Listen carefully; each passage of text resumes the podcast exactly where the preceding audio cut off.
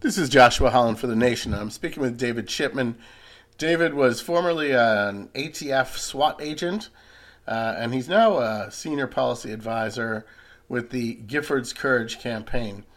David, thank you so much for taking the time to speak with me. I really appreciate it. David, let me ask you this: if you're if you're someone who doesn't follow this closely, and you hear Donald Trump saying, "Let's arm school teachers," what is the problem with that? You you think, well, look, we have this problem with schools. We're not going to post policemen in every uh, classroom. Why not train them? Why not send them to the range? Make sure that they're proficient with their weapons, and um, and hope that they can they can stop the next ma- massacre. Uh, wh- what is the problem with that? Yeah, so let me break it down a couple of ways. I guess the first thing I would um, want to explore is what the president really said is the presence of guns in the hands of teachers would serve as a deterrent. And, and deterrence is something I believe in in policing. I think in, in certain respects it does work.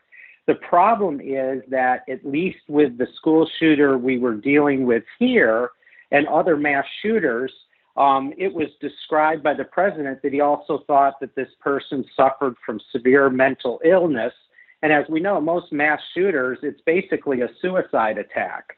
So that's when deterrence falls apart. If you're willing to die, um, you know, it, it's tough to imagine that a deterrence would work. So let's explore though, like like let's say that it isn't a deterrent, but perhaps the outcome could be better.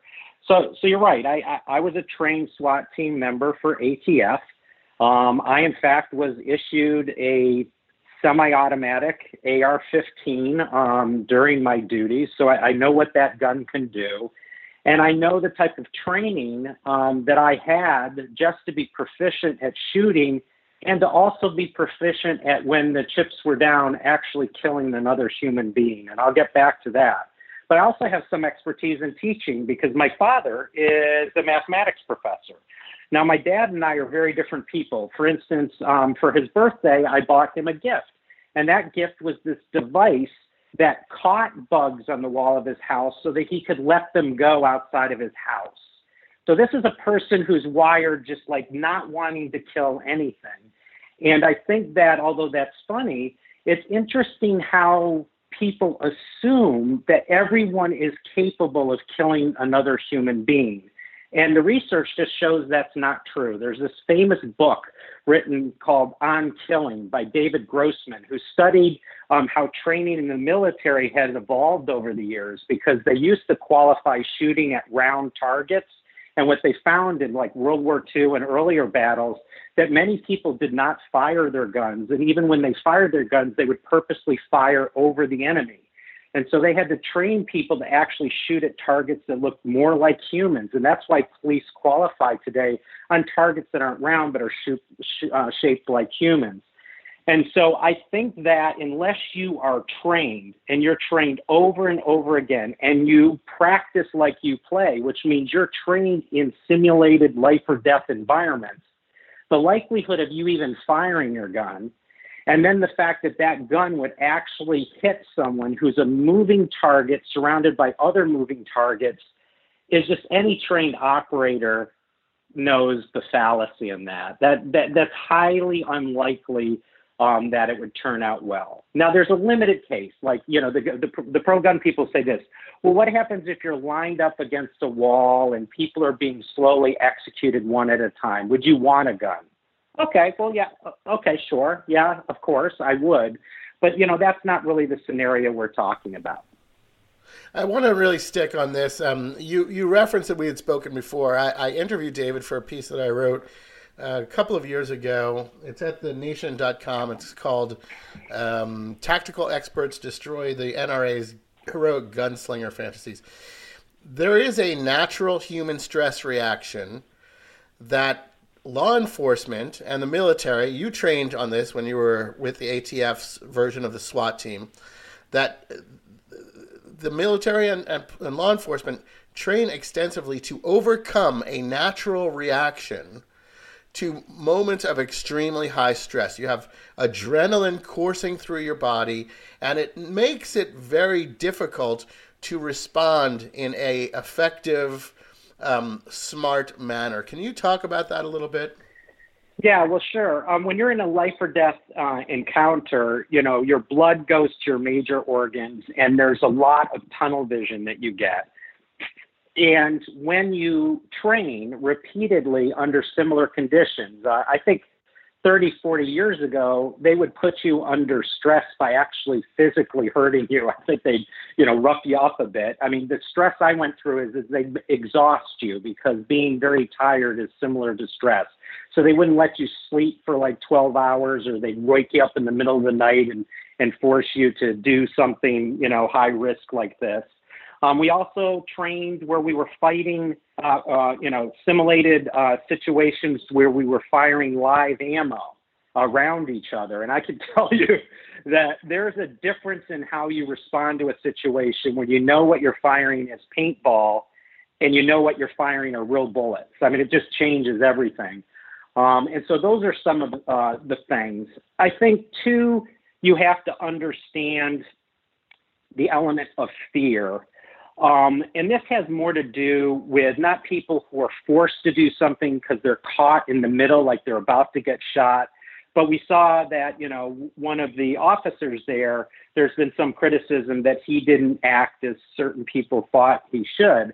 I can just tell you that the the fear involved in doing these operations is something that every individual deals with on their own terms. I'd say law enforcement doesn't really provide much law enforcement support to how to deal with these things beyond training. And cops are really good at drinking together and telling stories, but they never really talk about what's really going on.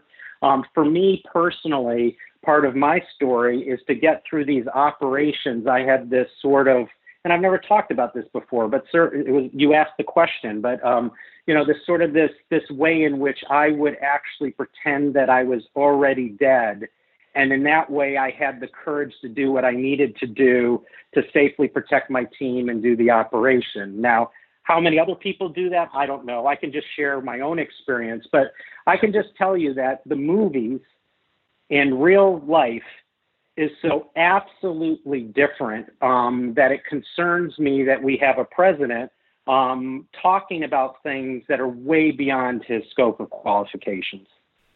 Yes, and remember he um, got multiple deferments to from Vietnam. Not that I would slight anybody from doing that, but the the idea that he he knows what he's talking about on the subject is uh, pretty ludicrous. What is tunnel vision? What what what is that? What is that? What's the practical effect of coming down with tunnel vision? By the way, let me let me just point out that I spoke to some other experts for that same piece, and the, the majority of people, when they experience extreme stress for the first time, even when they have that training, um, is that they freeze up. Yeah, it can happen. That's why, like, um, and I'll answer both of your questions. But I know early in my career, we used to shoot at t- stationary targets, and there would be scores recorded. And then, you know, people rightfully said, well, like, like how many times do you you know, shoot at people who are standing still. And then we started moving to shooting in ranges that were dark because most shootings happen at night. And we started shooting on the move where we'd actually have to be running and shooting or the target would be moving. And then even more advanced training. And it sounds funny, but we would actually use paintball because, you know, when you're getting shot at, and they used to in Michigan, the big thing is our trainers would freeze the paintballs, which would mean when they hit your skin, they would split your skin. And I can just tell you, when you're seeking cover from which to fire from, you don't want to be hit by these things, but you need to simulate the real conditions. And so that's another thing we're talking about. I mean, most people practice, they're not having, um, you know, rounds of ammunition zinging past their head. Um, the issue of tunnel vision is what your body does because of this increased blood flow. You lose your peripheral vision and you only see that which you're focusing on. And the problem becomes you become hyper focused on that one target and you don't see like innocent victims nearby or you don't see other offenders because sometimes people act alone or you don't see your partners who might be coming there. And so it's a very dangerous thing that through breathing and just practice you need to overcome because it can be you know, it can put you in a situation where you not only don't shoot your correct target, but you hit unintended people. Now, we should acknowledge that, as you did, obviously there are occasional situations where it is proper, if you are armed, to intervene. But for the most part, law enforcement um, counsels people not to intervene in an active shooting situation unless you're immediately in front of the shooter and have, um, you know, a, a, a very clear cut um, shot, and then you should put your weapon down immediately. Why is that? Well, I mean, for a host of reasons, and, and that's a good point. Actually, law enforcement receives training discouraging them at least um, you know initially unless it's you know clear and imminent danger not to act with your gun off duty in a situation that rather be a good witness because there's so many incidents where off duty officers are trying to um, you know, uh, for you know, render aid or diffuse a situation, they're actually killed by law enforcement. In fact, John Capano, who was the last ATF agent killed in the line of duty, uh, had that happen to him. It was New Year's Eve. Uh, he was going to a pharmacy to pick up prescription for his father. Um, he walked into the middle of a prescription robbery. He engaged um, this robber, um, got into a fight with them, uh, had his weapon drawn, and another off-duty cop shot and killed him. Um, I mean, if so there's, go ahead. Go ahead. No, you go ahead. Yeah, so I was I was just going to say that you know these have real uh, consequences, and it's one of those things that, especially in public safety, it's it, it, some some aspects of it are, are like being a doctor. You never want to do harm.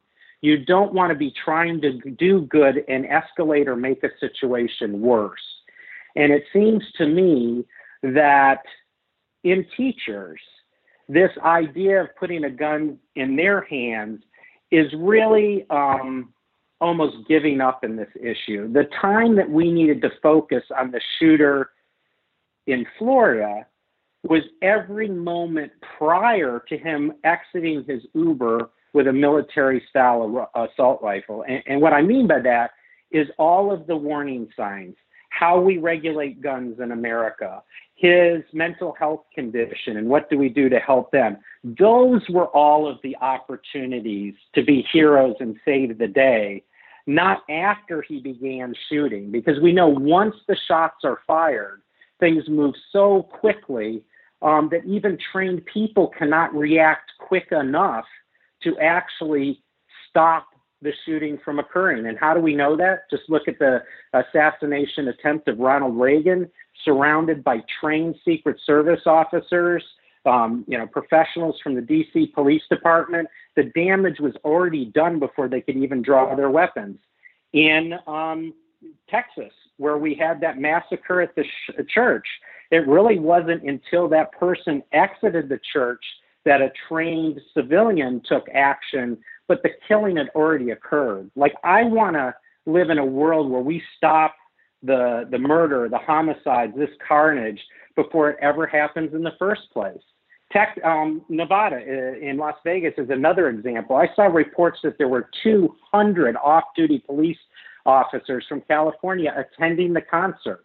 We know that there were officers responding into the hotel and armed security in the hotel that that's the biggest mass shooting in history. So I don't think it's an absence of guns that are ever going to make our country safer. It's more reasonable um, regulations that help us keep guns from getting out of the hands of these people who want to do us harm. Um, let's turn to that briefly. We only have a few more minutes, but and and I don't want to get too wonky in the weeds, but just generally speaking, one one thing that I find about this debate is that it seems to me that we need a comprehensive approach. And I think that the discussion often gets derailed. When you mention mental health, for example, people think that that means that you're um, you're trying to avoid the issue of, say, banning assault weapons or other forms of gun control. We don't really approach it in this comprehensive way that we do with other public health issues. You know, when they when they introduced seat belts, they didn't stop making cars safer. Um, it decreased the fatalities of, of accidents dramatically, but they kept working to make vehicles safer and safer. And now your chances of surviving a, a, a vehicular crash are a fraction of what, what they once were. What are some of the, the measures that the Giffords Courage campaign are advocating right now? Well, I love your conversation about this culture of safety. I grew up just north of Detroit, so I'm very aware of the period by which, as a child, I grew up um, riding in a car without seat belts, with both my parents smoking Pall Malls, and I think I was sitting over the gas tank to where we are today, right? Where we have mandatory seatbelt laws, um, we have airbags, um, and we have other sensors that help us drive safe. And it's actually become cool to buy a safe car. So cars are marketed as being the safest, and and that has evolved over several decades. And so I do believe uh, at Giffords, you know, I'm a concealed carry owner. Mark Kelly is a combat war veteran. Uh, even Gabby has a naval warship filled with guns named after. We are not anti-gun. What we are is we recognize all too well how lethal guns can be in the wrong hands and how accidental shootings and other things can, you know, I- impact this country and, and families in a bad way. So we do um, have programs where we want there to be more focus on what are smart technologies, what are different technologies that can make guns safer, um, you know, to, you know, visible um, signs that a gun would show that it's loaded, um, from ways to lock up your gun easily, um, to just securing guns in your car. One of the biggest things that is happening uh, to law enforcement today is as more people are carrying guns outside their home, uh, they're leaving them unsecured in cars, and then they're easily stolen, and then those guns are used in crime. Um, my boss in Detroit retired from ATF, and within two years, he was walking his door uh, dog outside in Northern Virginia, and he was murdered with a gun by someone who had stolen it from a car two blocks away. So that these are real things that happen to real people, and I think that people will do the right thing if it becomes the cultural norm, sort of like don't drive drunk, you know, that kind of thing. You, you lock up your car, and when it's sort of cool and easy, you know. So uh, if I have a device that I know I can put my gun, and if I really need it, I just put my fingerprint on it, and I can get the gun every time. That's sort of cool, and I think more people will do it. Um, unfortunately, the gun lobby sees safety as a potential mandate, and they just oppose any regulation or mandate whatsoever as a matter of principle. And so that's what we're up against. But I think the more we get cops like me and veterans and other gun owners saying, hey, look, I like my rights to have a gun, but I know how dangerous it is and I want to make it safe, I think we're getting progress. I think another piece of this that's important is that the gun lobby says that they are okay, to, you know, trying to with efforts to keep guns out of the wrong hands, and that's they pay lip service to that. They oppose every single measure to do so, and I think that an important component of this is not only closing the so-called gun show loophole, which is not necessarily just gun shows. It allows uh, individuals to transfer weapons between them uh, without a background check. But also these red flag laws that say, look, we're going to empower law enforcement that when somebody is identified as a threat, at least on a temporary basis, we can go in and take their guns. And there, there's a number of things that just seem like common sense. For example, there's a number of disqualifying mental illnesses um, that will disqualify you from purchasing a handgun, uh, purchasing a firearm. But when you show up at an emergency room having a mental health crisis and you're given a 72 hour emergency hold, and a, and a doctor, a psychiatrist, says you are a threat to yourself and others, there is no way in most states for law enforcement to intervene in that and make sure that you don't have guns. Things like that need to be part of the bigger picture and, and that's why again I say we need a comprehensive approach. It's not either or. It's it's yes and. We need to deal with the culture. Um, I believe that we should ban military style weapons um, with high capacity magazines that result in greater body counts when other systems fail and these shootings do go down. I think we need to look at it from all of these different angles at the same time. David Chipman, I really thank you for taking the time to speak with me, I, especially on short notice. Um, I really appreciate your expertise and and um, and and wisdom on this on this topic. It's always a pleasure.